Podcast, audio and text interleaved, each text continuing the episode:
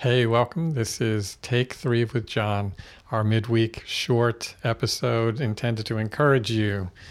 We want to look today at a beautiful, beautiful event and story that happened when Jesus was being crucified. It's a very touching story.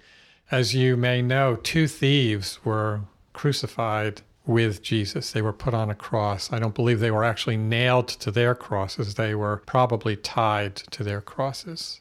And they were there because they stole things. And one of those thieves railed on Jesus with unbelief in his heart, saying, If you're the Christ, get yourself down and save us too. And, and the other thief answered and, and rebuked that man and said, Do you not have any fear of God?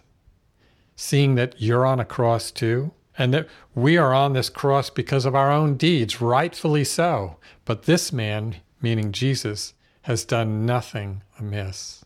And this is where something very, very beautiful happens. This is Luke 23 and 42. Look at this. And this thief said to Jesus, Lord, remember me when you come into your kingdom. And Jesus answered him and said, Truly I say to you, today you shall be with me in paradise.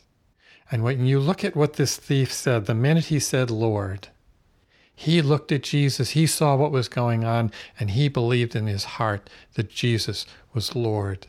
And he confessed it.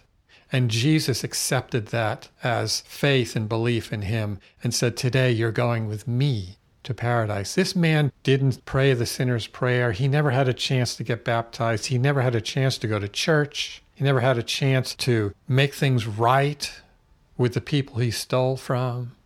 He didn't get that chance. But what he did get the chance to do was to look in Jesus' eyes and say, Lord. And that, right there, that's where everything changed when he said, Lord.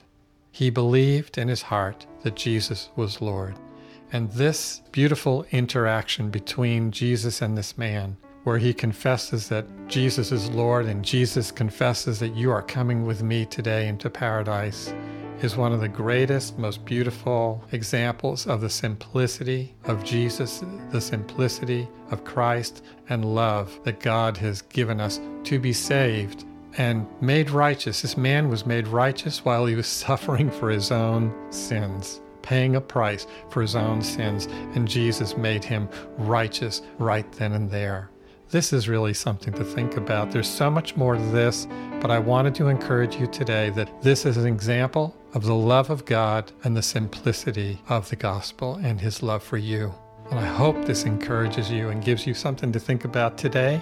Thank you for listening with us today, and we will see you on the next episode.